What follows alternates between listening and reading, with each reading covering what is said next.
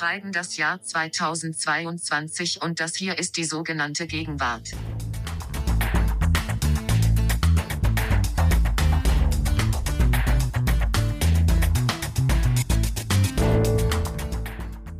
Danke, liebe Siri, und herzlich willkommen zur neuen Ausgabe des Feuilleton-Podcasts der Zeit. Mein Name ist Lars Weißbrot. Und ich bin Nina Power. Lars, sag mal, kann es sein, dass Siri nicht mehr Gegenwart sagt, so wie sie es sonst immer getan hat? Ja, Nina, darauf wurde ich auch schon hingewiesen. Auf Twitter hat das ein Hörer unseres Podcasts bemerkt. Ähm, wir mussten ihre Stimme ja neu einsprechen mit der Jahreszahl 2022 und ich glaube, irgendwie wurde ihr süßer Sprachfehler inzwischen behoben, was eigentlich schade ist. Wie erklären wir das Ijoma? Der mochte das doch so, Nina. Ja, also ich bin sehr traurig. Ijoma wird auch traurig sein, aber ähm, Ijoma hat ja eine tiefe Fortschrittsfreude und insofern wird er darüber ähm, hinwegkommen, glaube ich. Lars, worüber wollen wir heute sprechen? Es geht wieder um ein riesiges Thema.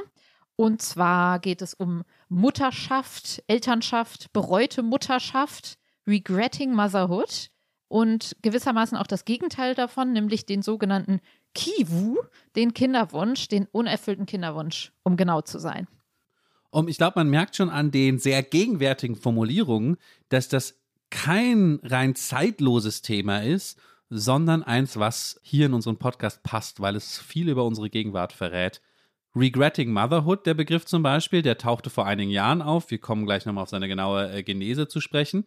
Und seitdem ist die Frage eigentlich nicht mehr weggegangen. Die Frage danach, wie äh, insbesondere Mütter, Klammer auf, Eltern, Fragezeichen, Klammer zu, wie die mit allerlei negativen Gefühlen bezüglich ihrer Mutterschaft, Klammer auf, Elternschaft, Klammer zu, wie sie damit umgehen, ja. Es ist immer wieder diskutiert worden. Es gab dann auch Bücher und ähm, Romane, die sich dem Thema äh, gewidmet haben, seit der Begriff aufgekommen ist. Und jetzt gerade gibt es einen brandaktuellen Film, den die eigentlich Schauspielerin ähm, Maggie Gyllenhaal als Regiedebüt gedreht hat. Hast du jetzt nochmal nachgeguckt, wie man die ausspricht? Wo hast du das ich habe nachgeguckt, Vorhin dass es noch anders ausgesprochen.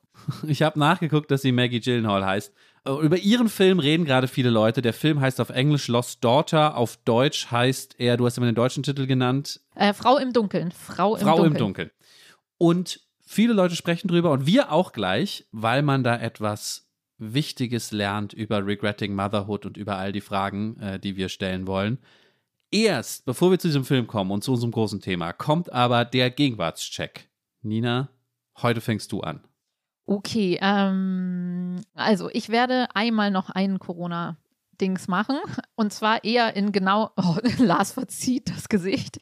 Und zwar genau in diesem leicht resignierten Modus, nämlich habe ich eine Werbung gesehen in den letzten Wochen, häufiger in so Magazinen, so eine ganzseitige Werbung für eine Handcreme, die gleichzeitig Desinfektionsmittel ist. Das heißt, irgendwie finde ich, steht das für so eine, also ich dachte so, I survived worldwide pandemic and all I got was this lousy Handcreme. Also so ein bisschen so eine resignierte, okay, das ist das Maximum gegen all die Sachen, die man vorher so kreativ, ne, wir erinnern uns, Masken irgendwie modisch, äh, modisch gestalten oder diese kleinen, ganz genialen Tricks, dass man so am Kinderwagen irgendwie so einen Schlüsselbund hatte und dann Desinfektionsmittel und Handcreme und dann noch die Maske und irgendwie alles, was man so braucht, um da durchzukommen. Das hatte irgendwie noch was Schönes und jetzt ist so, okay, resigniert. Man kann da jetzt einfach, es wiederholt sich alles und alles, was wir an äh, Optimierung und Gestaltungswillen haben, ist diese auch sehr medizinische Handcreme, die alles in einem kann. Äh, Nina, ich finde, du hast das sehr schön erklärt, aber bei mir ist die Resignation eben so groß, dass ich äh, die Gegenwärtigkeit gar nicht mehr erkennen kann. Also ich habe das Gefühl, wie du es gerade eigentlich schon beschrieben hast, alle diese Spielereien, ja, sind eigentlich gestrige Phänomene. Genau, aber also, das hier wäre sozusagen das Level, also da würde dann, ich spiele ja keine Computerspiele, aber da würde dann so stehen, nicht Game Over, sondern so durchgespielt, weißt du? Einfach so, das ist ja. so der, der letzte Punkt. Ich verstehe schon, ich verstehe schon, wie du das streng, auf so einer Lars, sei streng. dialektischen Ebene retten willst, aber mich Wir kriegst sind einfach so nett in letzter Zeit, sei streng, ich akzeptiere es. also ja, es tut mir leid, also wenn du mir die Geschichte so erzählen würdest, so privat, würde ich irgendwie denken, ja, vor einem Jahr wäre es eine coole Geschichte gewesen. Jetzt hat es irgendwas Jetzt hat es gar nichts mehr mit dir zu tun. angeschimmeltes schon so ein bisschen, ja. Okay. Diese ganze. Achtung, nicht weiterreden, sonst bin ich doch beleidigt. Ach so, Angeschimmelt. Ja, jetzt habe ich, jetzt habe ich Gegenwartscheck, hab nicht nur Punkt nicht bekommen, angeschimmelt. Okay, also Lars, mach du. Mach's besser. Ich mach's nicht besser. privat, sondern ist Beruf hier jetzt. Es ist beruflich. Okay, Nina, ich muss auch einmal ganz kurz ausholen in die pandemische Kürzestvergangenheit. Und zwar, als es losging mit den Impfstoffen. Ja, da gab es schon ein paar Leute, die das Problem, dass wir am Anfang sehr wenig Impfstoff hatten und dann eigentlich plötzlich zu viel, ja, weil dann keiner mehr wollte, das beschrieben haben als Ketchup-Flaschen-Effekt. Der Ketchup-Flaschen-Effekt, weil ja aus der Ketchup-Flasche, falls du den Begriff nicht kennst, Kommt nichts raus und dann zu viel. erst nichts rauskommt und dann kommt zu viel raus, dann hat man zu viel Ketchup auf dem Teller. So, der Begriff Ketchup-Flascheneffekt ist aber jetzt im Herbst ähm, wieder aufgetaucht und zu einem stehenden Meme geworden. Ähm, wegen der Inflation, weil auch vor allem Leute wie Ijoma, die das alles so ein bisschen kritischer sehen mit der Inflation, gerne sagen, auch hier haben wir einen Ketchup-Flascheneffekt. Also jahrelang war die Inflation nicht mal so groß, wie die EZB sie haben wollte. Das war der Effekt, wo nicht genug rauskam aus der Flasche. Und jetzt, platsch, kommt die ganze Inflation auf einmal. Da gibt es ein berühmtes, ja, zum Meme gewordenes Video, wo der eher konservative Volkswirt Hans-Werner Sinn zusammen mit, ich glaube, Gabor Steingart irgendeinen Podcast macht und sie spielen das nach. Sie haben tatsächlich eine Ketchup-Flasche, ja, es gibt auch ein Video davon, und klopfen da so drauf rum und versuchen das zu symbolisieren, ja, ihr Problem mit der Inflation, die jetzt auf einmal rauskommt. Deswegen mein Vorschlag für den Gegenwartscheck ist der Ketchup-Flaschen-Effekt. Nicht, jetzt wird es kompliziert, nicht der Effekt selbst, ja, das zuerst, sondern das Bild dafür. Das interessiert mich so, vor allem weil man denkt doch immer bei solchen grundlegenden, fast metaphysischen Einsichten, so auf Englisch sagt man doch manchmal sowas wie What goes up must come down oder so, ja, dass die sehr zeitlos sind oder irgendwie noch so aus so vorantiken Zeiten kommen. Aber ich finde es so schön, hier ist dafür ein sehr gegenwärtiges Beispiel, ja. Wie lange gibt es diese Art von Ketchupflaschen schon? Vielleicht 50 Jahre oder Wie lange wird sie noch 70? geben? Wie lange wird, Wie sie, lange noch wird sie geben? noch geben, ja? Wobei das ehrlich gesagt bei diesen Glas-Ketchup-Flaschen, warum auch immer ich mich daran erinnere, weil eigentlich, also irgendwie muss es Glas-Ketchup gegeben haben, weil da ist es eigentlich auch so, weil du schüttelst das und dann kommt es in so einem Schwall. Das Einzige, was fehlt, ist dieses Plastik-Pups-Geräusch. So, das kommt dann halt nicht mehr. Ja, ich weiß nicht. Also ich schwanke total, weil ich nicht weiß, wie sehr das dann in eurer, du sagst mit dem Impfstoff, also ich habe es einfach nicht gehört, finde es aber natürlich total schön. Und man kann ja jetzt sagen, gut, das ist dann egal, dass ich das noch nie gesehen habe. Ähm, und diese Bubble mit, der Inflationsbubble, die, dein Wirtschaftswissenschaftler auf Twitter, nichts gegen diese Bubble, aber so, ich bin da halt nicht. Deswegen weiß ich nicht, wie das so für die Gesamtgesellschaft, aber irgendwie finde ich es dann doch zu schön. Vielleicht machen wir es mal so scharfjackenmäßig on hold und dann können mich jetzt alle danach, nach die, du kriegst ihn erstmal nicht und danach können uns alle auf deiner Seite, können uns jetzt schreiben danach und dann schmeiße ich ihn dir nochmal hinterher vielleicht, ja? Ich merke schon, ich habe so ein bisschen verbrannte Erde hinterlassen mit meiner, mit meiner Punktevergabe in der ersten Nein, Runde. ist okay. Mach mal weiter, Nina. Das war nicht gegen dich, das war mehr Nein, gegen ich weiß. Corona. Nee, so, wir ja. können da. Wir können okay, aber das ist eine gute Argumentation, weil offenbar hat es gar nichts damit zu tun, ob es gegenwärtig ist oder nicht. Es war entweder gegen mich oder gegen Corona. Also, andere Strategie, ja. Eine tolle Hörermail kam, nämlich, das haben wir, habe zumindest ich lange nicht mehr gemacht, was von einem Hörer vorzulesen oder einzubringen. Und ich fand das nur ähm, wirklich sehr, sehr gegenwärtig und zwar von Valentin. Und der hat geschrieben, dass seine Beobachtung wäre, also bei Penny gibt es gerade so eine vegane Aktion, der Veganuary, müsste man es, glaube ich, aussprechen. Und da hat er sich zwei Schnitzel und zwei verschiedene Tortellini und Maultaschen gekauft. Und als, jetzt lese ich vor, als Ich krieg, du kriegst den Punkt jetzt schon. Dieser, dieser Satz ist für mich schon Gegenwart. als aber ich ja, die weiter. Schnitzel heute in die Pfanne geworfen habe, dachte ich mir, dass ich so ein Produkt, wäre es vom Tier, niemals im Leben gekauft hätte.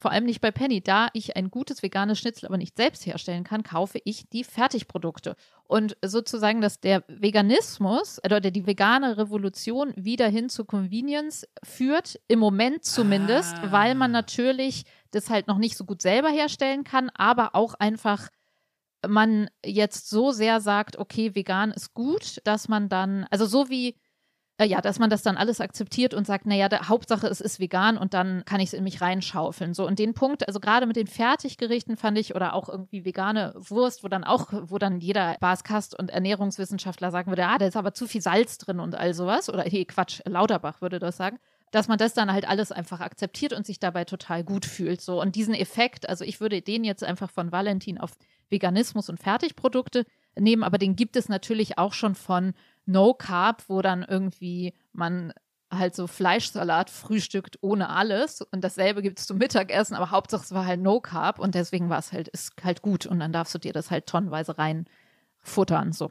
Super Punkt tatsächlich, ja. Kann Schön. ich jetzt nicht sagen. Nichts, an, nichts angeschimmeltes bei Penny in der, in der veganen Theke. Ich dir vielleicht trivialerweise noch um eine langweilige Einsicht erweitern. Das gilt natürlich auch für Fastfood. Also ich glaube, ich habe mich letztes Jahr mal so äh, sechs Wochen am Stück ausschließlich mittags und abends von der veganen Currywurst bei Vincent Vegan ernährt, weil ich dann immer dachte, ah ja, ist ja vegan. Muss man da nicht Fleisch so ein drin. Selbstversuchbuch, jetzt musst du da nicht schnell zu Papier bringen, wie so, ähm, wer hat das nochmal gesagt? Der Dicke aus Amerika mit dem, mit der Cappy, der dann, na egal. Super Size Me meinst du, aber Ja, das war das nicht von Michael ich. Moore. Ja, sorry. Sowas musst du jetzt aufschreiben. Ja, genau, aber halt, halt in vegan. Das erklärt einiges von deinem Verhalten in den letzten Wochen, nee, Monaten. Ja. Wann war das? Ja, okay. Super, den Punkt übergebe ich gerne. Ich habe noch eine Sache. Und zwar, mein Vorschlag für den Gegenwartscheck ist das Ende des Lästerns.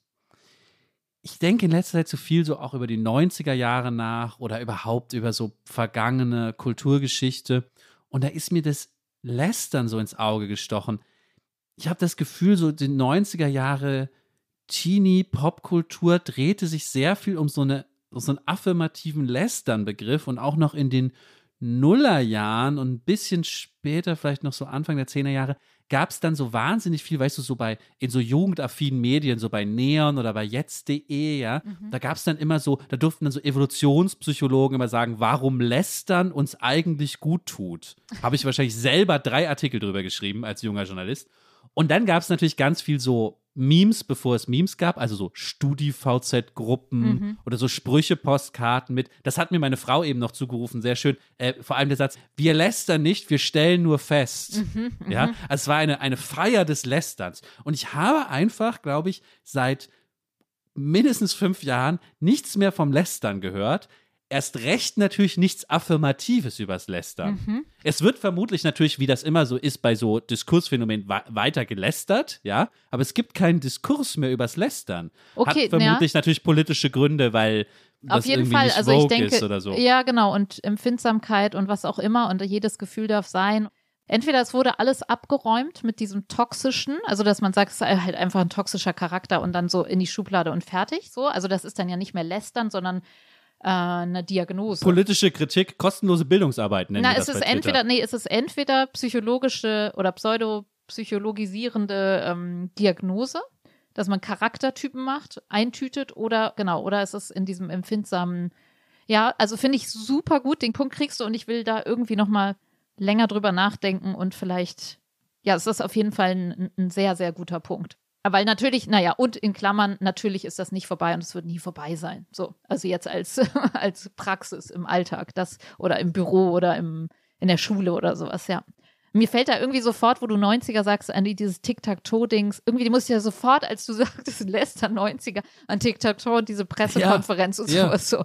Wärst du mal eine Freundin, hättest du sowas gar nicht so, ne? Also, Ja, und so Clueless oder so, Ja, so ja. eine ganze Welt, die damit so Ja, zugrunde gegangen ist. Ich bin gerade sehr, sehr erleichtert. Mir fällt ein Stein vom Herzen, weil jetzt kann ich es dir unter die Nase reiben. Ich habe den Punkt ja schon. Ich hätte geschworen, dass du dich an den Präzedenzfall erinnerst, wo du den sehr guten Punkt gebracht hast, dass es keine Pille mehr gibt. Äh, Oh dass die Leute Mann. weniger Pille nehmen. Und ich habe den aus formalen Gründen Nee, ja, ich verwehrt. weiß, aber ich finde, ich bin so eine Verfechterin davon, dass Outsein von etwas halt auch hier nennen darf. Müssen wir mal mit Ijoma nochmal drüber reden im Werkstattgespräch hinter den Kulissen oder ähm, nächstes Mal im transparenten großen Gegenwartscheck-Regelgespräch, was folgt. Aber also ich, ich würde das pushen. Ich finde das auf jeden Fall gegenwärtig, wenn Dinge verschwinden. Sehr gut, damit habe ich gewonnen, weil es ist äh, anderthalb zu eins, Schön. dieser Gegenwartscheck. So, lass uns nicht verquatschen oder lass uns in eine andere Richtung verquatschen. Lars, unser Hauptthema heute. Mutterschaft, Elternschaft, Lebensentwürfe, die man wählt und vielleicht später bereut. die man sehnsüchtig im Leben der anderen besichtigt und sich befragt, ob alles so richtig war. Zum Beispiel, indem man am Strand im Sommerurlaub auf andere Menschen und ihr Leben guckt und alles zur Metapher wird. Wir haben nämlich zwei Filme ausgewählt, also vor allem einen, den du ja schon vorgestellt hast, Frau im Dunkeln oder angeteasert hast. Dazu kommen wir gleich. Wir haben aber auch noch einen Film über den unerfüllten Kinderwunsch und beide Filme spielen passend zum grauen Wetter als Sehnsuchtort im Urlaub am Strand, der eine auf Sardinien, der andere in Griechenland. Genau, und da geht es darum, wie ist es, auf das eigene Leben zu blicken, Dinge zu bereuen, auf das Leben der anderen zu blicken.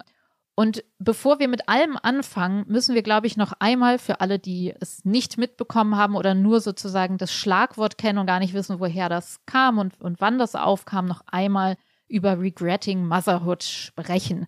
Über den Hashtag, der 2015 aufkam, nachdem in Israel eine Studie rausgekommen war von der Soziologin Orna Donat, Donat und die hat eben Frauen befragt. Vielleicht kannst du das nochmal referieren. Genau, die, die Frage, die sie gestellt hat, war ungefähr, wenn, sie hat Mütter gefragt, wenn sie die Zeit zurückdrehen könnten, mit ihrem heutigen Wissen und ihrer heutigen Erfahrung, würden sie dann noch einmal Mutter werden?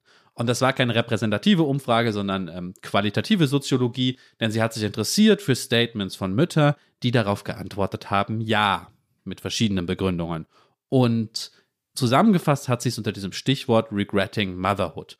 Worum ging es hier? Es war natürlich eine feministische Analyse, denn zum Beispiel hat die Soziologin darauf abgehoben, dass wir Frauen das Gefühl vermitteln, sobald sie einmal Mutter sind, ist etwas Essentielles in ihnen, dass sie für diese Rolle so prägt und so wandelt sofort, dass ein Bereuen der Mutterschaft eigentlich gar nicht möglich ist. Sozusagen, das hat, das hat diese Soziologin als den hegemonialen Diskurs so verortet. Ja, eigentlich kann es das gar nicht geben und das wollte sie durchbrechen. Darf es auch nicht mit, geben. mit diesen Statements. Genau. Darf es nicht geben. Mhm. Genau. Und was interessant ist, vielleicht kann man das einmal sagen, Ja. oder du wolltest das vielleicht gerade sagen, aber das sind verschiedene Altersklassen, verschiedene soziale Schichten, also nicht repräsentativ, aber eben wirklich verschiedene Hintergründe, verheiratet, geschieden. Also es, geht jetzt nicht darum, sozusagen, wir fragen jetzt Leute, die so und so viele Jahre in der Ehe waren und dann ist das das Ergebnis, sondern wirklich einfach das Phänomen. Ja, ich Genau. bereue das, unterm Strich bereue ich das. Genau, und im, im Zentrum stand dabei natürlich, und das wurde später auch der Aufhänger, als dann Hashtag draus wurde, dass es hier um ein Tabuthema geht. Dass eben Mütter sich sonst nicht trauen, diese Emotionen, die sie haben, sich selbst oder gar anderen einzugestehen, ja. Das schreibt die Soziologin sehr schön, dass dieses Bereuen natürlich eine emotionale Komponente hat, aber auch eine kognitive, weil es verlangt ja schon einen gewissen kognitive Denkleistung, weil man muss natürlich kontrafaktische Szenarien miteinander vergleichen. Das ist ja schon komplex. Reue, vielleicht können wir jetzt später nochmal über Reue sprechen in dem Podcast, ist ja schon ein komplexer Gedanke. Ja, weißt du, was ich meine? Ist ja einfach nicht, ich mag das hier gerade nicht, sondern wenn das nicht gewesen Dann wäre. wäre es bestes Spiel mit den Konjunktiven und den. Genau, Mhm. genau. Und das vermischt mit der Emotion, das ist dieses Reuegefühl, nach dem sie fragt und was sie eben für ein, für ein Tabu hält. Die verglichen auch vor allem, das bringt uns dann auch schon zu diesem Kinderwunschthema, was wir später nochmal anhängen wollen, verglichen vor allem damit, dass diese Soziologin sagt, ganz akzeptiert in der Gesellschaft und viele Geschichten gibt es halt darüber, dass Mütter, die keine Kinder bekommen haben, es bereut haben. Das wäre sozusagen total sagbar. Es wird sogar eingefordert. Und insbesondere, da hebt sie dann ab auf so eine gewisse Kampagne einer israelischen Anti-Abtreibungsorganisation. Man weiß es tatsächlich, aber es wird auch eben auch sehr allgemein plakatiert, dass Mütter, die abgetrieben haben, das Mhm. gelegentlich oft, habe jetzt keine Zahl dazu, aber bereuen. Und dem will sie sozusagen ein anderes Narrativ entgegenhalten, indem sie Mütter fragt, die ihre Mutterschaft bereuen. Genau. Und dann wurde das zum Hashtag und alle haben sich aufgeregt oder äh, das gefeiert. Ich war tatsächlich gerade, glaube ich, im Elternzeit mit meinem ersten Kind und habe dann irgendwas Kleines auch geschrieben, so über die bösen Blicke auf der Straße. Ich weiß gar nicht mehr, über die bösen Blicke auf der Straße, wenn man einen Kinderwagen schiebt und ins Handy guckt. Vielleicht gibt es die jetzt auch gar nicht und vor sieben Jahren gab es die noch, aber sozusagen wie, ja, die überhaupt die Blicke auf Mutterschaft und äh, was man da alles fühlen sollen muss, angeblich. Ne? Also das hat schon einen großen, einen Nerv getroffen. Du hast ja eingangs gesagt, dass das sehr gegenwärtig ist und es ist wenige Jahre alt. Natürlich kann man sagen, diese, da kommen wir später ja auch drauf, diese Geschichten über die Härte von Muttersein oder die Schwierigkeiten mit der Rolle, das Ambivalente, das gab es natürlich irgendwie schon ewig. Sozusagen seit der Bibel bis heute, aber es geht ja um Sagbarkeit und auch um, also ne, jetzt um das volle Paket mit Hashtag Studie und Diskussion in den Zeitungen ja. darüber. Und vor allem, also bevor wir gleich sozusagen in die Details gehen, warum Mütter eigentlich, echte Mütter, fiktionalisierte Mütter dann es bereuen könnten und wie sich das genau äh, phänomenologisch ausgestaltet, vielleicht möchte ich, muss ich den einen Punkt nochmal stark machen. Die Idee ist ja vor allem, diese hegemoniale Idee ist ja vor allem, ja, es ist sehr schwierig, eine Mutter zu sein, es ist eine, die Mütter sind Heldinnen und so, das ist ja alles so ein bisschen hegemonial, aber Bisschen, es ist eine große Aufgabe, ja, eine schwierige Aufgabe, aber gleichzeitig wird mir gesagt, aber die Mütter haben essentiell in sich drin als Frauen schon das richtige Mindset und Werkzeug, um das zu bestehen, ja. Deswegen kann es nicht zum echten Bereuen kommen, ja. Sie sind sozusagen geborene Heldinnen, die Ja, das ja. dann aber auch dieses Heldenwerk irgendwie verrichten können. Und das, um schon einen klitzekleinen Satz aus dem Film zu zitieren, das ist auch in dem Film an einer ganz wichtigen Stelle, in diesem Film The Lost Daughter, kommt es an einer ganz wichtigen Stelle vor, weil die Hauptfigur äh, Lida, wir sprechen gleich über sie, sagt einmal einen Satz, I am an unnatural mother. Also sie ist das Gegenteil davon. Sie sagt, sie ist eben nicht eine Mutter, der das einfach so mitgegeben wurde, dieses Werkzeug. Genau. Vielleicht sollten wir gleich über den Film sprechen, um den noch einmal so als Setting zusammenzufassen. Der lief ja auch eben unter diesem Etikett, wurde so besprochen, weltweit, sage ich jetzt einfach mal, oder vor allem in Amerika auch viel, unter dem Etikett Regretting Motherhood ähm, und als Tabubruch. Genau, also was passiert in diesem Film, Lars? Es spielt eben auf einer griechischen oder in Griechenland am Strand und wir sehen eben diese Lida, die Ende 40 sein soll. Also sie sieht älter aus, muss man sagen. Sie ist eine Professorin für italienische Literatur und verbringt dort alleine ihren Urlaub und trifft am Strand auf eine Großfamilie. Und es geht viel um, genau, am Strand des Lebens fiel mir da ein von Grönemeyer, wie er das gesungen hat. Also es geht sehr viel um diese, es ist so sehr arthausig. Also ich kann sagen, mich hat dieser Film tierisch genervt. Da können wir ja gleich nochmal drüber sprechen. Aber es geht halt so um diese bedeutungsschwangeren Blicke am Strand. Und das stimmt ja auch. Also wenn man selber am Strand ist, man beäugt ja auch die anderen Leute manchmal oder verliert sich so in den Beobachtungen und was man da alles hineininterpretiert. Und es geht um die nervige kleine oder ja doch nervige oder äh, ne, einfach unterm Strich mega nervige kleine Tochter von Nina. Ist das korrekt? Genau, Nina ist eine junge Frau, äh, die äh, auch an diesem Strand Urlaub macht, zusammen mit ihrer Großfamilie. Alle sind, weil es ein amerikanischer Film ist, sind das Amerikaner, die da Urlaub machen, ja.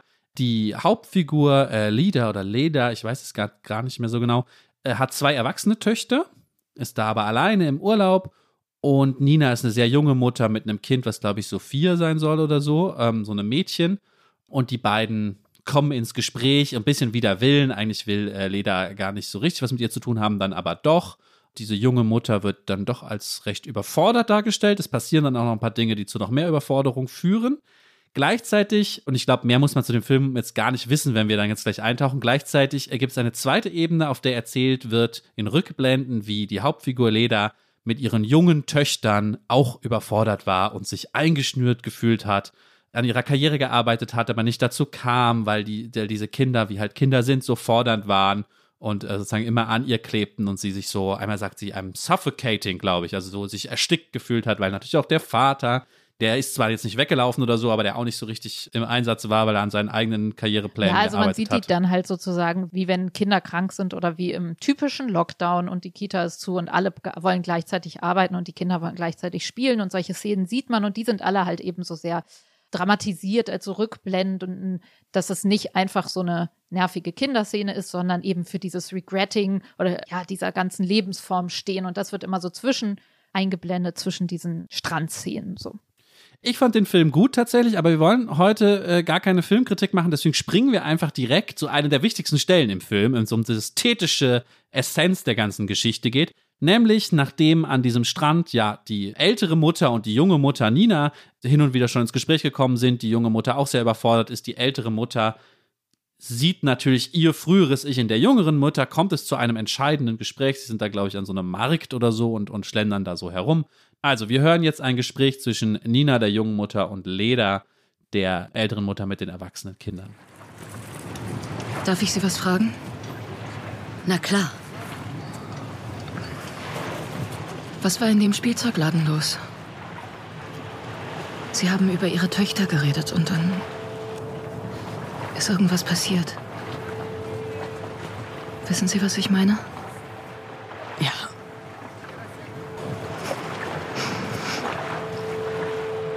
Ich habe sie verlassen. Oh, Als die ältere sieben war und die jüngere fünf, bin ich einfach weg.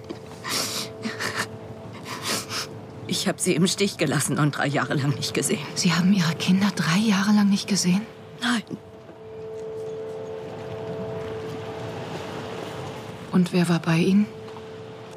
ihr Vater und meine Mutter. Und dann bin ich zurückgekommen. Wie hat es sich angefühlt ohne Sie?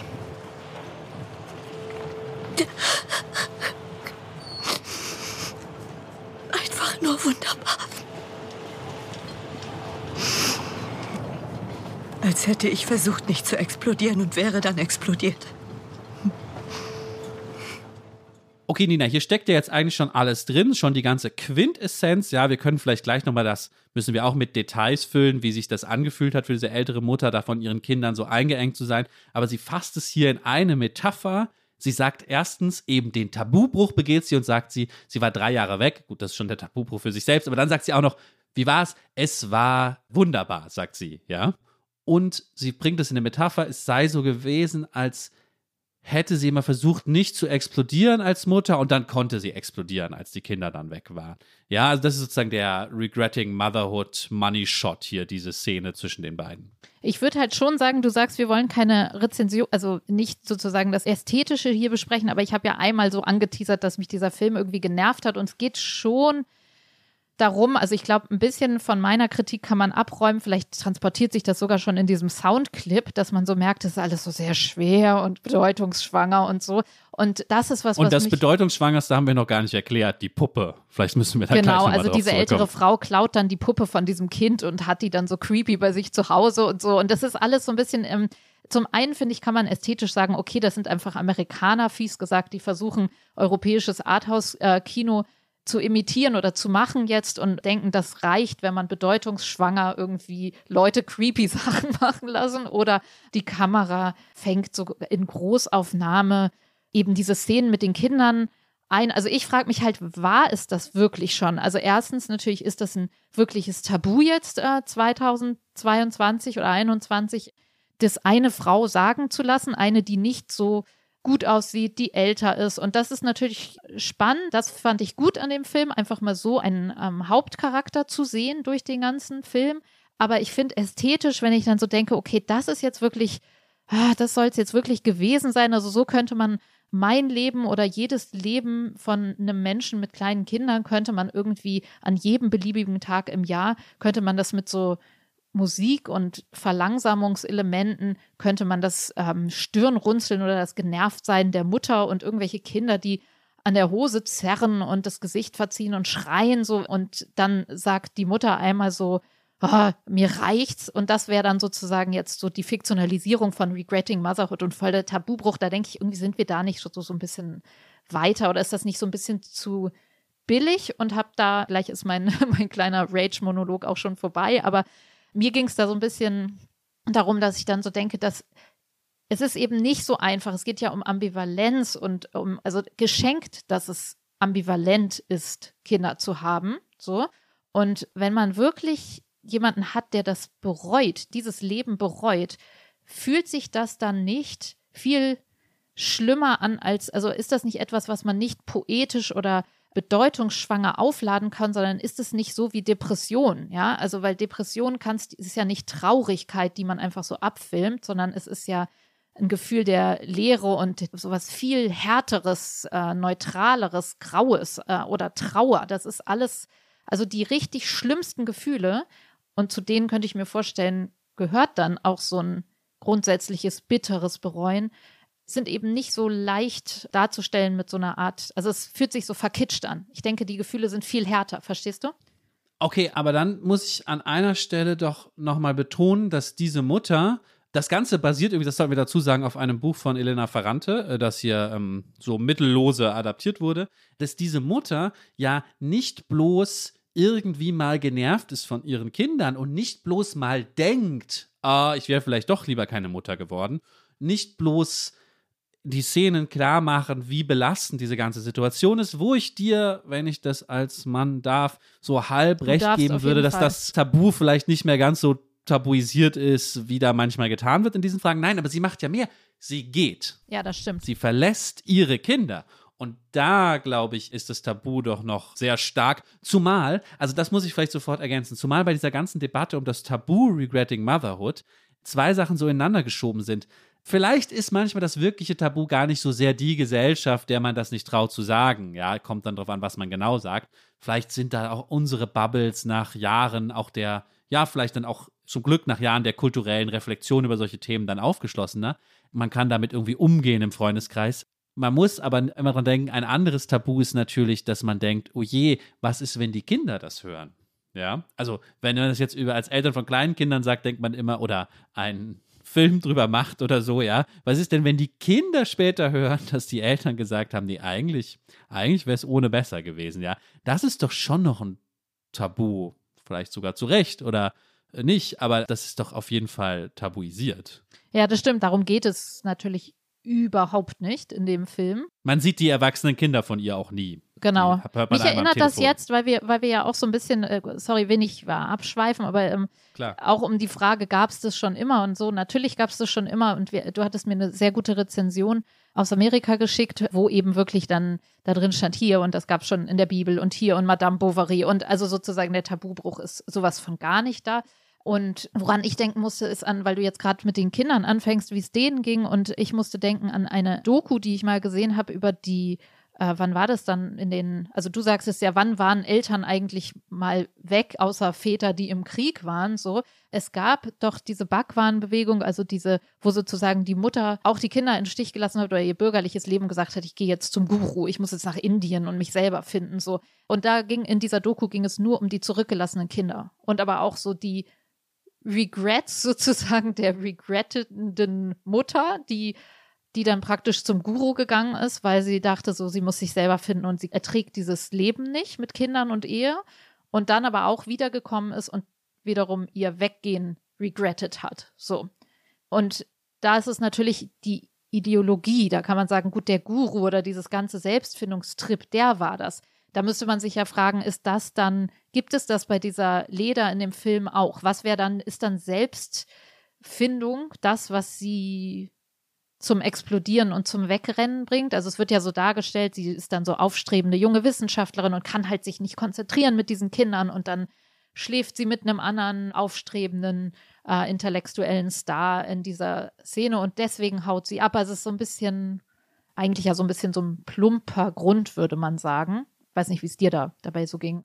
Ja, trotzdem, wie findest du denn diese Metapher mit dem, ich konnte nicht explodieren und musste mich so, war so eingesperrt irgendwie und konnte dann explodieren? Und vor allem ist doch interessant an dieser Darstellung jetzt, dass sie ja zu ihren Kindern zurückgegangen ist, worüber wir gleich auch nochmal sprechen können, weil der Film ja auch eben die andere Hälfte des Bogens erzählt, ja, offensichtlich wollte sie irgendwann zurück. Dadurch ist es ja nur eine Zeit, eine gewisse Zeitspanne, eine sehr lange Zeitspanne, eine tabuisierte Zeitspanne, drei Jahre. Aber bringt der Film dieses ganze, diesen ganzen Ausbruch einem dadurch nicht doch näher, indem man einfach sagt, okay, viele Eltern sind vielleicht gerne mal einen Tag oder ein Wochenende auch mal ohne ihre Kinder im Paar ähm, Spa-Urlaub, ja. so, wie lange ist sozusagen die Schallmauer, bis das so tabu wird? Also da finde ich, war das schon so Food for Thought in Stimmt. Gedankenexperiment. dass sie es durchzieht und so. Vielleicht ist es so ein bisschen, ist es doch eben so ein ästhetisches oder so ein Problem der Fiktionalisierung, dass man ja sieht, sie ist gegangen. Und das ist ja was, wo man dann denkt, ja gut, das geht einem, je, man möchte pro Tag 10.000 Mal gehen, aber eben vielleicht nicht für drei Jahre. Und diese drei Jahre sieht man ja in dem Film nicht, man sieht nicht, wie sie zurückkommt, wie sie, wie es integriert wird. Und vielleicht ist das, also empfindest du diese Person, die die jetzt spielt, als jemand, der das fürs ganze Leben, also hätte die der Soziologin gesagt, ja, ich habe das bereut oder ich habe es für drei Jahre bereut oder ich habe es bereut und dann bin ich für drei Jahre gegangen und dann kam ich wieder. So unterm Strich bereue ich es nicht. Darauf antwortet sie explizit in einer späteren, in der zweiten Schlüsselszene, in der sie wiederum mit dieser jungen Mutter spricht. Und ähm, dann fragt die junge Mutter, sagt, wo du eben Depression gesagt hast, sagst, äh, sie fragt immer, äh, hört das irgendwann auf? Und dann fragt sie, was? Und die junge Mutter weiß es nicht und sagt dann, Depression or something, ja, was ich hier habe. Und dann sagt ähm, die Hauptfigur, erstens, nein, es hört nicht auf. Zweitens, und dann fragt die nochmal nach, aber, aber du bist doch irgendwann zurückgegangen, warum denn? Und darauf antwortet die ältere Mutter dann doch recht klar, ich weiß jetzt nicht mehr im O-Ton, was sie sagt, aber sie sagt dann doch recht klar, weil ich einfach meine, meine Kinder vermisst habe. So, also da ist das Urteil, glaube ich, schon. Das ist ganz interessant. Sie sagt, weil ich meine Kinder vermisst habe und dann sagt sie, sie sei egoistisch. Also genau. der eigentliche Egoismus ist so ein bisschen auf den Kopf gestellt, ist, dass sie das nicht mehr ertragen hat in ihrem Herzen sozusagen und dann doch eben, eben zurückgegangen ist. Genau, das zu, war zu wirklich ein, ein sehr, sehr spannender Punkt, weil das ja auch uns auch in unserem zweiten Teil, wenn wir jetzt nochmal über den Kinderwunsch nachher sprechen, also weil uns immer wieder der Punkt der überbordenden Liebe, die Kinder bedeuten. Also ich glaube, das ist irgendwie was, was man nicht stark genug reinbringen kann in diese Diskussion, weil natürlich gibt es die ganze feministische Diskussion über Mutterrollen und was man sein soll und Aufopferung und Vereinbarkeit im Job und Frauenbilder und all das, ja, wenn man das jetzt in all der Wichtigkeit, wenn man sich jetzt imaginiert und sagt, man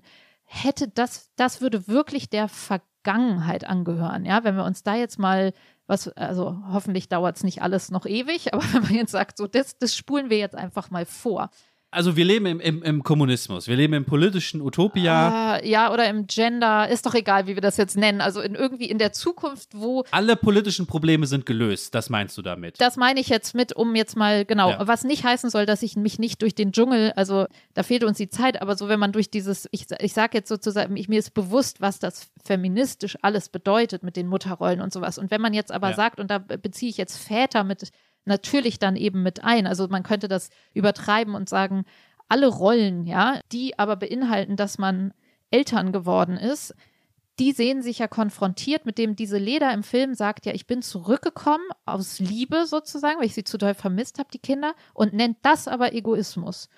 Das heißt, Elternsein bedeutet ja, mehr oder weniger von dieser Liebe einfach total aus der Bahn geworfen zu werden also der Liebe von den Kindern, also diesem, man kann das jetzt auch fies gesagt ausgeliefert sein oder so, aber es ist schon Liebe und wie sehr man sie eben liebt. Und so geht ja auch das Sprechen über Kinder. Das ist etwas, was man vorher nie, was man nicht sonst nicht findet und nicht empfinden kann. Oder ich würde jeden Moment für meine Kinder sterben, wenn man fragen würde, soll ich dich erschießen oder die? Und so durchs Leben zu gehen mit dem Wissen, ich würde sofort jede Sekunde für diesen, dieses kleine Wesen oder diese kleinen Wesen sterben dass das, was eben so existenziell mit einem macht und zu so einer Liebe muss man sich verhalten. Also wenn du dieses Kind in die Welt gesetzt hast, ist diese Liebe da und du kannst nirgendwo auf diesem Planeten oder selbst wenn du ins All fliegst, die Liebe ist halt da und du musst dich zu der verhalten. Und du kannst irgendwie fliehen, aber vielleicht kannst du auch sozusagen, selbst wenn du perfekte, nicht diskriminierte Elternschaft lebst und Elternzeit nimmst und all sowas,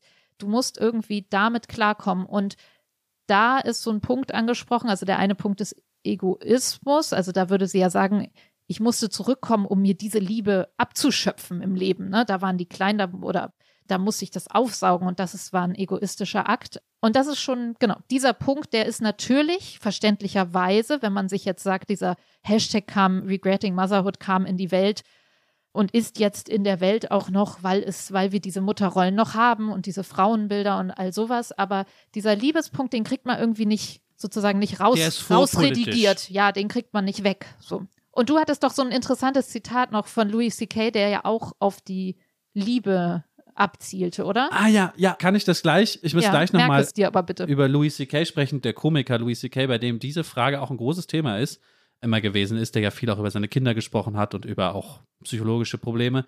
Ich will kurz noch was anderes sagen. Also ich finde es total interessant, einmal diesen, ja, was du gesagt hast, dieses vorpolitische, diesen letztlich bisschen steifer Begriff, aber geht es dir ja dann um so eine Art Conditio Humana, die man immer noch verrechnen muss mit den politischen Problemen, die sich daran ergeben. Nur eine Frage, die mir, ich habe die, können wir ja verraten, ich habe sie dir gestern schon bei WhatsApp geschickt, weil sie mir dann so spontan einfiel. Vielleicht kannst du noch mal versuchen, darauf zu antworten. Gedankenexperiment, ja? Jetzt Gedankenexperiment. Deine Kinder werden drei Jahre lang eingefroren, aber du musst dir irgendwie vorstellen, es schadet ihnen nicht, also weder schadet es ihnen körperlich, noch verpassen sie was. Also ihre ganze Welt wird sozusagen eingefroren, ja. So irgendwie musst du das jetzt zusammenreimen. Du kannst aber machen, was du willst in den drei Jahren, ja? Mhm. Würdest du dann diese drei Jahre Zeitstopp sozusagen in Anspruch nehmen? Im Wissen, wir, wir klammern mal aus, ob den Kindern das schadet, weil denen schadet es nicht, die merken das sozusagen gar nicht. Mhm. Für Science-Fiction-Fans es ist sozusagen wie der Christopher Nolan-Film Interstellar nur andersherum, weil da ähm, die Zeit für die Kinder langsamer vergeht. In dem Fall geht jetzt die Zeit Oh Gott, für oh dich Gott, ja, langsamer, da bin ich jetzt zum Glück nicht drin. Aber ja, also ich glaube, die Frage kann man unmöglich, kann ich irgendwie doch unmöglich beantworten. Aber ich finde sie sehr, auch wenn man die jetzt sozusagen, sage ich mal, in die, in die unsichtbare Runde an Hörerinnen und Hörern jetzt zurückwirft, ist das irgendwie natürlich, genau, berührt das so Punkt, weil man natürlich irgendwie gerne mal wieder zurückspringen würde. Also der Spa-Besuch bei dir wäre dann das Kinderlossein von früher so. Und es ist in dem Sinne interessant, weil du die Kinder ja wegzauberst in deinem Gedankenexperiment und damit was vorschlägst, was echt außerhalb von dem wäre, was ich ja gerade gesagt habe. Die Liebe ist in der Welt und du musst Mhm. dich sozusagen, wenn du, Mhm. also wenn sie sich entscheidet, drei Jahre von denen weg zu sein, dann verpasst sie diese drei Jahre. Also an Liebe, Mhm. die sie geben kann, die sie kriegen kann. So, aber Ja, du hast vielleicht, schon recht. aber also, vielleicht geht es sogar noch weiter, weil man diese Liebe erfahren hat einmal und dann vielleicht das gar nicht funktioniert, drei Jahre wieder. Also keine Ahnung. Nee, das, es überfordert mich, diese Frage. Es überfordert mich. Jetzt sag einmal noch das Louis C.K. Zitat, bitte. Ach so, ich muss zwei Sätze dazu sagen. Ich bin, das gebe ich hier im Podcast einmal zu, ich glaube, Ijoma hat es auch schon mal verraten, großer Fan, jedenfalls immer gewesen, des amerikanischen Komikers Louis C.K., der mich wirklich sehr geprägt hat, glaube ich. Man muss immer dazu sagen, dass im Ra- Rahmen eines anderen Hashtags, nämlich MeToo, ähm, Louis C.K. nicht ganz zu Unrecht weggecancelt wurde. Vielleicht erzählen wir jetzt nicht die Details nach, aber es gab da dann doch gewisse Vorwürfe, mittelschwere Vorwürfe, weil er ähm, sexuelle Übergriffe im Rahmen seiner künstlerischen Tätigkeit, wo er auch seinen Star-Status ausgespielt hat, begangen hat. So andere Geschichte für einen anderen Zeitpunkt jedenfalls. Trotzdem hat Louis C.K. in seinem Werk vorher doch einige sehr interessante, lustige und, und, und auch bewegende Dinge gesagt. Und eine Sache, an die ich sofort denke, ist ein kleines Bit von ihm, ein Monolog, wo er darüber redet, dass er durch seine Kinder, er fängt halt, es halt so rum an, er hat, er hat durch seine Kinder sehr gelernt, was überhaupt Liebe ist. Und das hat sein ganzes Leben verändert. Und er sagt das so schön, weil er sagt, er liebt auch andere Leute mehr, weil er seine Kinder so liebt. Er liebt sogar, das ist so ein toller Louis C.K. Satz, er liebt sogar Leute, die längst gestorben sind, jetzt mehr. Und sagen, my love traveled, traveled through time because of my children. Ja, er liebt die anderen Leute mehr. Und trotzdem, sein Satz ist dann, I regret every decision that led to her birth, also seiner Tochter, ja. Trotzdem gibt es dieses Regret-Gefühl, ja. Und das sind halt zwei Sachen, also Ambivalenz, wie du gesagt hast, also two things at the exact same time oder so sagt er, die er im Kopf behalten muss. Und er behauptet, vielen Eltern würde es auch so es gehen. Gar wirft nicht, einen er in einen anderen ist. Daseinszustand. Deswegen würde ich auch sagen, auch mit den drei Jahren Pau Kindersabbatical, Elternschaftssabbatical, kommst du da auch nicht mehr raus, weil es ist passiert. Also man hat, das habe ich schon das Gefühl, dass es dieses wir hatten uns doch, vielleicht kannst du gleich noch was erzählen, was du mal gelesen hast, dieses in diesem Zustand übergehen, dieses transformative. Genau, ich wollte unbedingt von Transformative Experience erzählen, weil ich glaube, dass uns das hier irgendwie nochmal so einen anderen Blick drauf ermöglicht auf diese ganze Frage, weil es gibt eine interessante philosophische Perspektive auf diese Fragen nach Elternschaft. Interessanterweise, aus dieser Ecke habe ich noch nichts zu Regretting Motherhood gehört, obwohl die sich dafür eigentlich auch interessieren könnten, weil es für ihre Frage äh, sehr wichtig ist. Sehr wichtig ist da ein Buch einer Philosophin, die L.A. Paul heißt. Das Buch heißt Transformative Experience. Mir ist es unmöglich, das jetzt in den technischen Details zusammenzufassen. Ich erzähle jetzt Lars Weißbrot, Marke Eigenbau, so ein bisschen nach so eine Theorie der Transformative Experience. Und zwar, man muss ja immer im Kopf behalten, dass wir im Leben oft auf folgendes Problem stoßen. Vergiss mal gerade Eltern, so große Fälle, ja? Hey, heute Abend ist eine Party. Ich habe irgendwie gar keine Lust auf eine Party zu gehen. Aber Moment, mir fällt ein, wenn ich auf der Party bin, dann bin ich immer gerne da. Oder im Negativen gefasst, wenn ich heute Abend hier alleine zu Hause bin, später, dann bin ich es aber gar nicht gerne. Also meine Präferenzen ändern sich mit der Zeit oder mit, je nach der Situation, wo ich bin. Das klingt jetzt trivial, ist aber ja gar nicht so ein einfach zu lösendes Problem, weil dann muss ich mich ja wiederum ja, wie, wie geht man damit um? Man braucht irgendwelche Metapräferenzen. Man muss sich irgendwie überlegen, will ich jemand sein, der das und das will? Will ich jemand sein, der Partys gut findet? Dann gehe ich auf die Party, weil da weiß ich, dass ich sie gut finde. Ja? Und geht es nicht darum, was vorzufühlen, was man nicht vorfühlen kann? Das ist sozusagen Willst noch der zweite Vampir Schritt. sein? Und so, hm, keine Ahnung. Genau, das, das ist in der Philosophie bringt man es natürlich gerne mit diesen Vampirbeispielen und Fledermäusen und kommt man dann. Aber erstmal dieser einfache Schritt ist ja bloß das, zu sagen, äh, manchmal weiß ich nicht, welche Wünsche will ich eigentlich gerne haben. Und bei so Partyfragen ist das trivial, aber bei Elternschaft ist das ja mal 100 multipliziert, weil ich ja nicht weiß, was für Wünsche ich dann haben werde. Offensichtlich ganz andere, weil mir mein Kind wichtig ist. Aber will ich diese Wünsche haben? Komplizierte Frage. Der nächste Schritt ist, und das macht es noch viel schwieriger, dass in der Philosophie es eine Sache gibt, die so ein bisschen unberechenbar bleibt oder zumindest die sich schwierig übermitteln lässt. Manche nennen das dann gerne Qualia, um so einen Fachbegriff einzuführen. Es gibt einen berühmten Aufsatz von Thomas Nagel, What It Is Like to Be a Bat, wie ist es eine Fledermaus zu sein, in der er argumentiert, Fledermäuse haben doch so ein, so ein Sonar oder wie man das nennt, ja, so Ultraschall. Mit so Ultraschallwellen können die so Fliegen orten und fressen die dann, ja. Das ist ein ganz anderer Sinn, als wir ihn haben. Wir können uns niemals vorstellen, wie das ist, einen Ultraschall-Sinneseindruck zu haben. Wir können es beschreiben, wissenschaftlich erforschen, aber wir können die Qualia nicht erfassen davon, so nennt man das dann, ja. Und tatsächlich könnten ja wirklich transformative Erfahrungen auch dafür sorgen, dass wir danach andere Qualia haben, ja. Also L.A. Paul bringt tatsächlich ein Beispiel ein Vampir, ja, wie wäre es, ein Vampir zu sein? Ha, man trinkt Blut, man lebt ewig, aber kann nicht an die Sonne, das kann ich mir nicht vorstellen. Aber vielleicht ist Elternschaft auch so. Vielleicht hast du einfach ganz andere Erfahrungen, so wie ein Farbenblinder, der plötzlich Farbe sieht. Oder meinetwegen auch andersrum, ja. Obwohl andersrum funktioniert es nicht. Aber ich will jetzt nicht Nicht-Elternschaft irgendwie als Behinderung darstellen, aber es ist einfach eine andere, andere Wahrnehmungserfahrung. Und wie soll ich dann vorher entscheiden? Wie soll ich dann vorher entscheiden, ob ich das will? Das ist sozusagen die große Frage dahinter.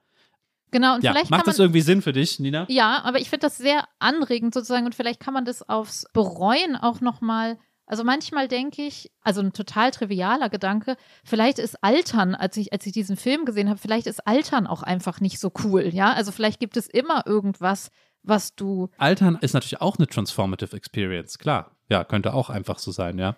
Nee, ich meine nur, was ich sagen wollte, weil man ja irgendwie so diese Strenge mit Eltern gewesen sein, ja, nein. Also bin ich eine Mutter gewesen, ja, nein. Was wäre, oh, jetzt bereue ich das, weil ich die 15 Jahre irgendwie die ganze Zeit gewickelt und nicht geschlafen habe und nicht gearbeitet hat und irgendwie ist irgendwie doof gelaufen, so. Aber wie wäre es gewesen, wenn ich eben das nicht getan hätte? Also irgendwas ist immer, ja. Man kann das jetzt so ganz simpel sagen. Irgendwas würde man vielleicht immer bereuen oder man kann eben in dieser transformative Geschichte nicht, entweder du bist durch diese Elternschaftsschleuse gegangen oder nicht.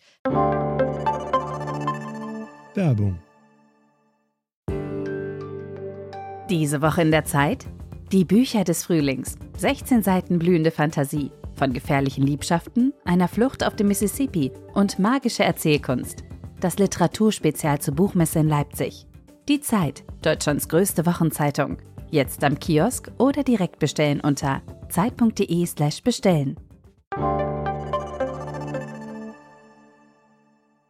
Vielleicht können wir eigentlich noch mal, doch noch mal umschwenken jetzt und so einen Cut machen und sagen, wir haben ja noch einen Film geguckt, den ich Unbedingt. Wir, wir müssen uns jetzt würde. dem zweiten Film widmen, ja. Genau, und ich würde den nämlich sehr empfehlen, denn so doof ich den anderen fand, nein, das ist fies gesagt. Also ich würde auch sagen, guck den anderen auch, äh, Frau im Dunkeln, weil das so irgendwie einfach auch um zu gucken, wo man selber da steht und wie das ästhetisch alles so funktioniert und wo wir in diesem Regretting Motherhood-Diskurs eigentlich stehen. Aber der andere Film, den fand ich tatsächlich sehr, sehr gut. Ein deutscher Film mit Elias Mbarek. Ähm, Was wir wollten, heißt er, den gibt es auf Netflix zu sehen.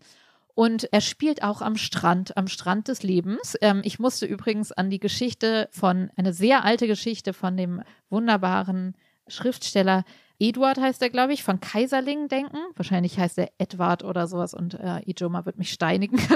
ähm, Wellen. Und das spielt kurz äh, vor dem Ersten Weltkrieg, meine ich, am, auch am Strand und man sieht, die Menschen beäugen sich auch mit so sehnsüchtigen Blicken und es geht um die Beziehungen und Familien und man sieht eine junge Frau, die mit einem Künstler durchgebrannt ist. Und alle fokussieren diese sehnsüchtigen Blicke, sitzen da in ihren Ehen und in ihrem Ostseeurlaub und blicken sehnsuchtsvoll auf dieses Paar. Und in diesem Paar wiederum, Lars würde sagen, schimmelt es so langsam.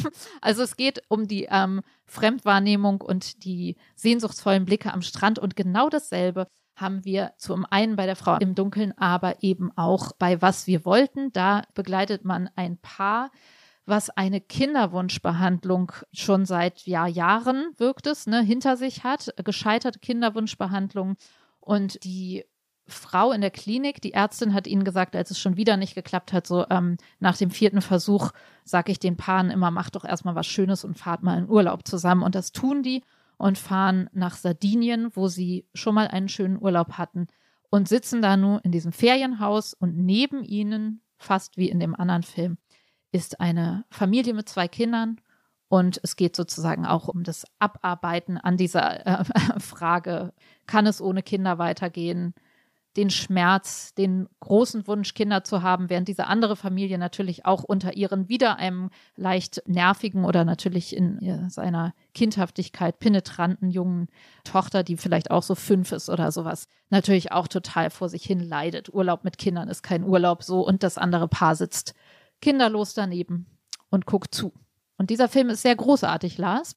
Und vielleicht können wir darüber noch mal ein paar Minuten sprechen. Nina, ich, ich spiele einfach mal was aus dem Film ein, was mich zum Beispiel sehr an Dialogzeile da ähm, interessiert hat, weil da so viel drin steckt. Und zwar spricht dieses Paar, was, was diesen Kinderwunsch hat, dann einmal noch über die Möglichkeiten, die sie jetzt haben und äh, geraten auch in Streit. Ich wusste nicht, dass so ein Haus eine Daseinsberechtigung hat, wenn man neue Kinder hat.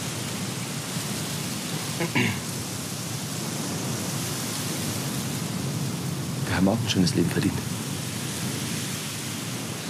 Auch ohne Kinder.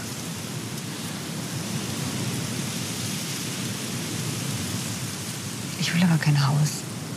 Oder einen Hund. Oder eine Sauna oder ein Vibrator statt einem Kind.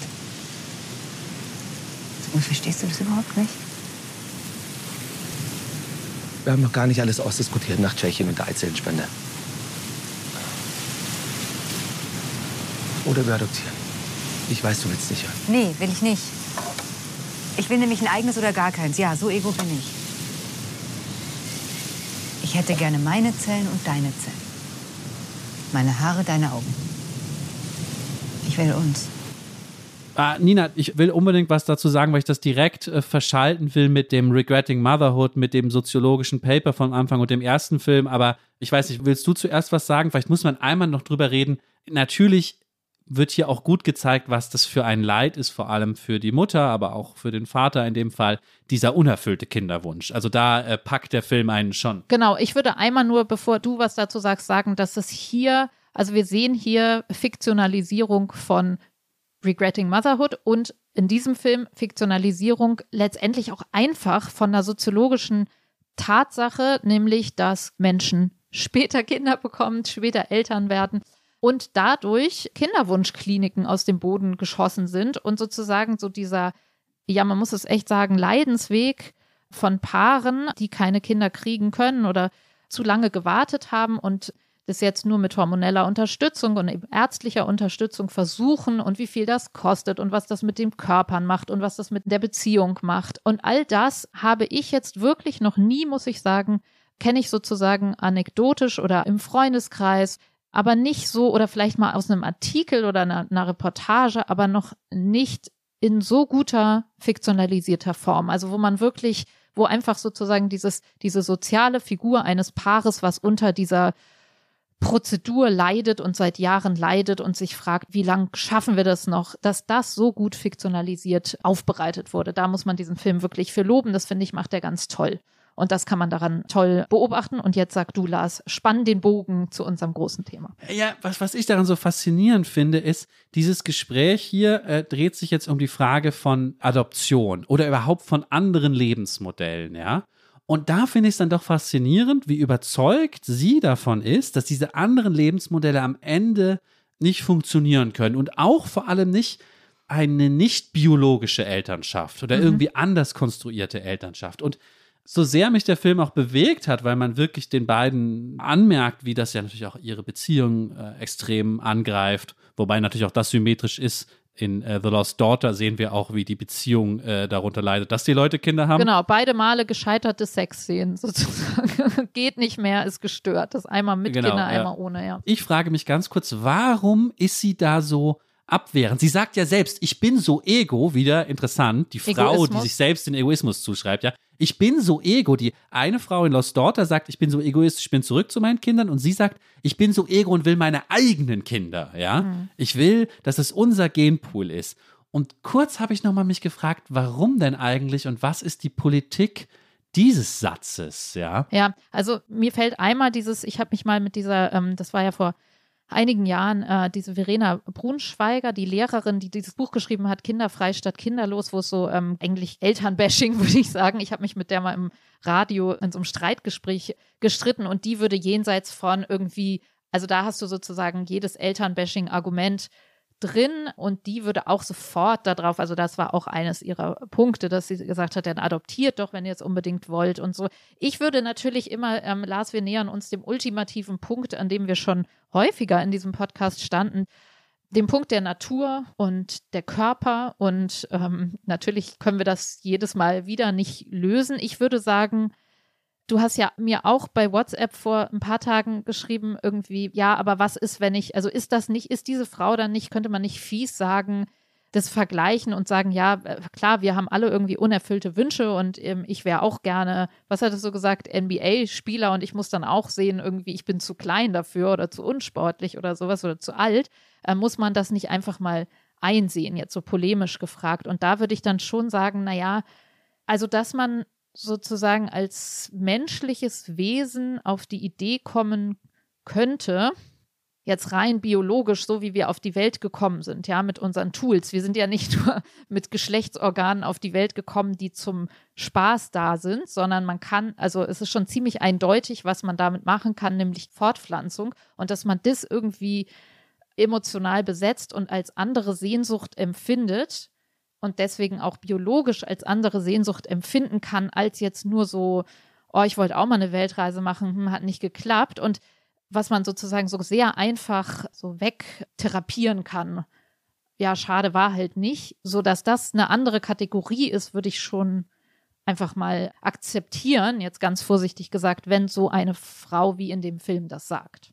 Äh, ich, ich will es auf keinen Fall irgendwem abstreiten und ich muss, glaube ich, auch dazu sagen, auch das war wieder so ein Gedankenexperiment, wo ich die Politik außen vor gelassen habe, weil natürlich, dass es mir politisch leichter fällt, mich als weißer Mann damit abzufinden, dass ich irgendwas äh, vielleicht doch nicht machen kann, ist natürlich das eine. Naja, auch in dem Fall würde man sagen, dich als Vater. Du hast das ja, also, ne, das ist ja auch nochmal. Ja, äh, stimmt, könnte das man kommt noch dazu. dazu mischen, Ja. ja. mhm. Wobei der Film, äh, was wir wollten, in dem Sinne wenig politisch ist, weil es ja nicht darum geht, dass sie sich, oder nicht so sehr darum geht, so habe ich den Film gelesen, dass sie sich unter Druck gesetzt fühlt, als Frau Kinder zu haben, weil die Gesellschaft das verlangt, sondern es geht schon um ihren ureigenen, angeblich erstmal vorpolitischen Wunsch. So, den nehme ich ihr jetzt ja auch so ab. Da wäre es ja auch gemeint, ihr zu sagen, naja, das willst du nur, weil die Gesellschaft das will. Ja, sie will das ja offensichtlich Ja. selbst. So, und ich ja. glaube, deswegen fand ich den auch sehr gut und auch die Verstrickung, das können wir jetzt hier nicht nacherzählen, wir können nur empfehlen, die Verstrickung mit den Nachbarn, die eben Kinder haben, dass es nicht so schwarz-weiß ist wie, oh, das Kind nervt nur oder die sind so als glückliche Familie dargestellt. Das ist alles viel, viel ambivalenter und das finde ich vielleicht auch zu dem anderen, diesem, diesem bedeutungsschwangeren und äh, oh, nervige Kinder und ich muss die jetzt verlassen. Also diese sehr dann doch scherenschnittartigen Bildern fand ich das doch wirklich subtiler, muss ich sagen. Nina, lass mich auf jeden Fall noch einen politischen Punkt jetzt doch machen. Ja, jetzt wieder zurück auf den harten Boden der Politik. Weil es ist doch eine total interessante Symmetrie, die wir in diesen beiden Filmen oder diesen beiden Narrativen dazu sehen.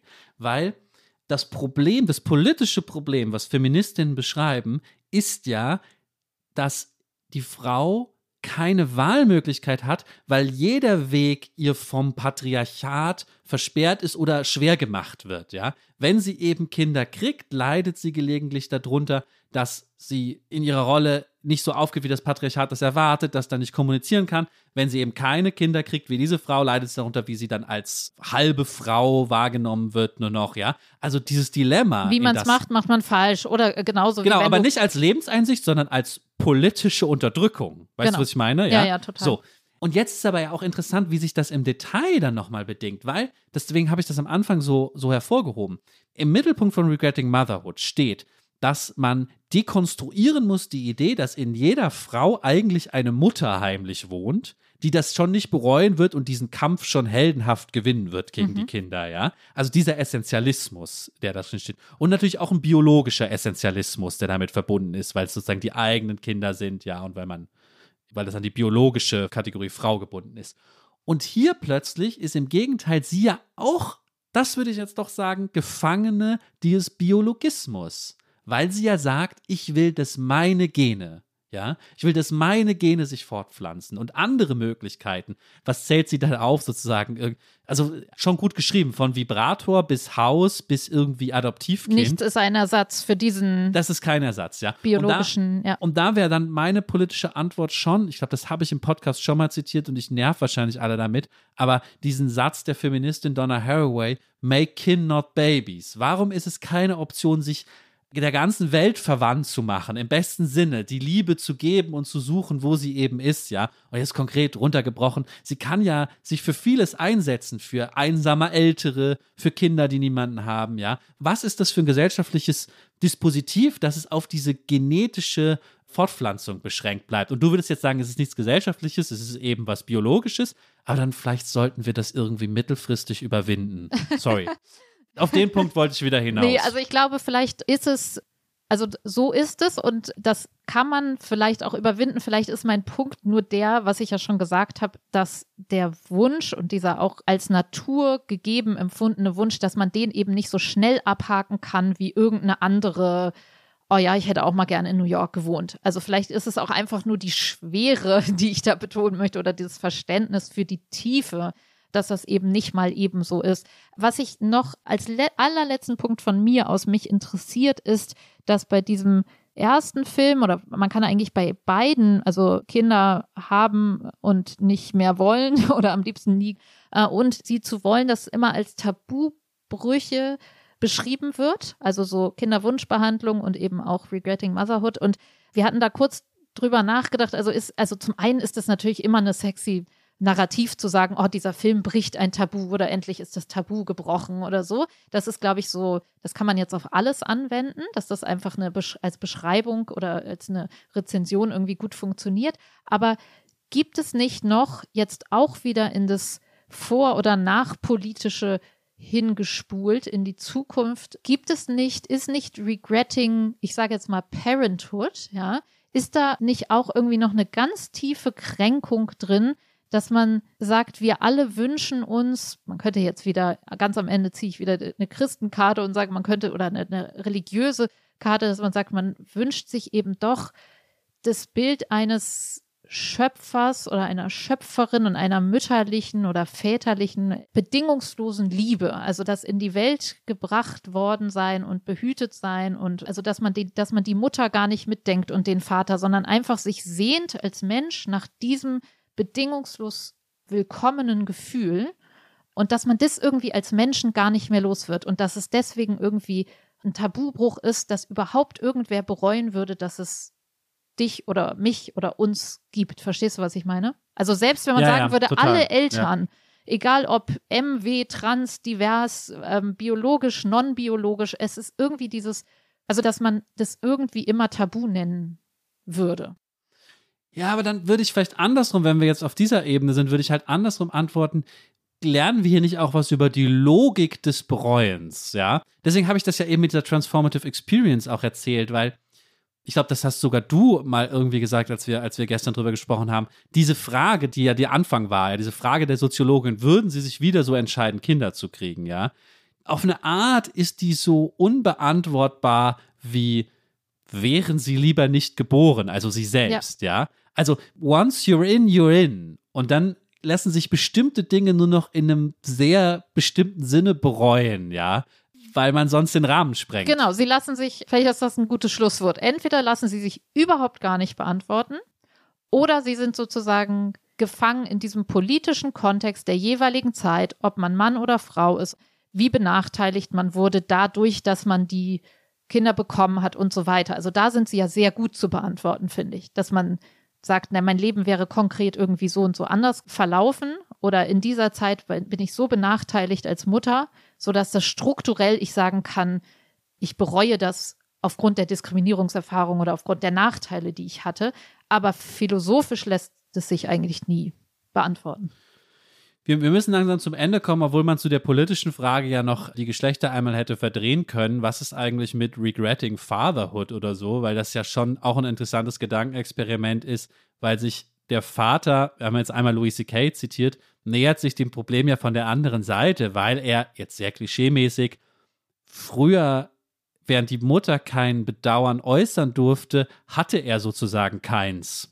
Ja, der Vater, wenn er keinen Bock auf die Kinder hat, ist halt gegangen. So, ja, war dann weg. Da gab es aber nicht die Frage, ah, kann ich das jetzt bereuen und wie und wo, ja. Jetzt aber plötzlich stellt sich vielleicht bei moderneren Vätern dann auch diese Frage plötzlich aus der anderen Perspektive so.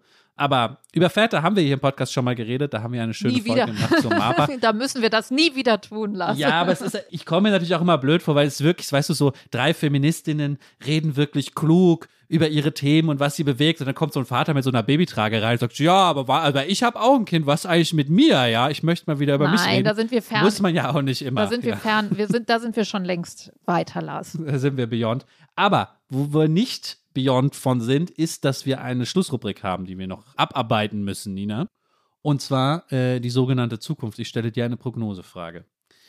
Nina, du erinnerst dich, dass insbesondere in Deutschland äh, es eine lang zurückgehende Debatte darüber gibt, ob wir zu wenig Kinder kriegen, ja, vor allem die Akademikerfrauen. Erinnerst du dich noch? Das war so ein ach, Nachhinein sehr, sehr, auch politisch sehr seltsamer Diskurs, so Anfang der Nullerjahre, ja. Akademikerfrauen kriegen zu wenig Kinder und dann wurde Elterngeld und so eingeführt, damit die mehr Kinder kriegen. Tatsächlich ist dann die Geburtenrate. Deshalb wurde das eingeführt? Stimmt es nicht? Äh, ja, aber also schon auch so ein bisschen vereinbarkeitsmäßig, oder? So gleichberechtigungsmäßig. Ja, aber das kann man jetzt natürlich drüber streiten, aber und ich dass würde Leute schon sagen. schneller wieder arbeiten und Väter mehr machen und so weiter. Also das, glaube ich, war auch noch ein Grund. Ja, aber keine Linke hätte das durchbekommen, wenn nicht, wenn nicht dieses demografische Problem mhm. so dringend gewesen Mhm. wäre. Weißt du, was ich meine? Ja. So.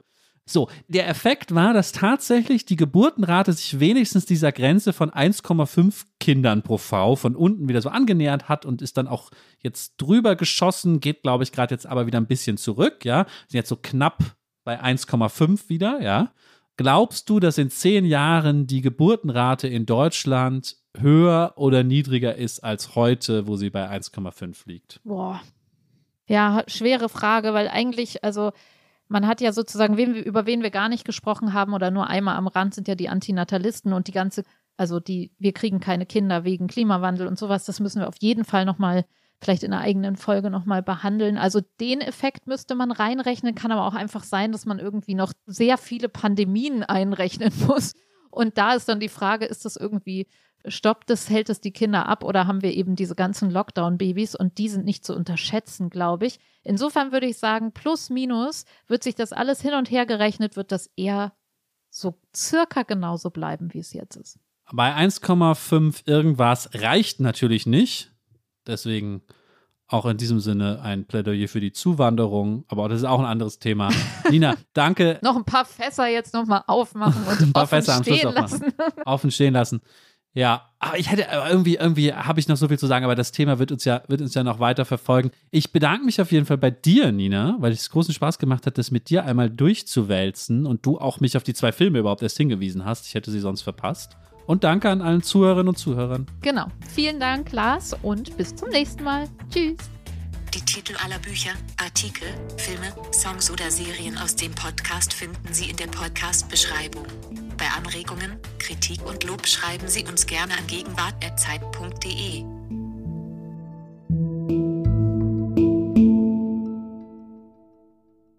I love that kid. I love that kid to pieces. But I wish he was never born. That's how it feels in certain tiny moments. Any parent who is honest will tell you that you live with that ambivalence. You just have it. You look at the face of your beautiful, lovely child, and you think two things at the exact same time. I love this kid so much that it's changed my whole life. I love people, other people more because of how much I love her. I love people that have died years ago more. Like my love has traveled time because of how much I love her and she loves me back. She's completely given value to life that didn't exist before, and I regret every decision that led to her birth. That's how it feels.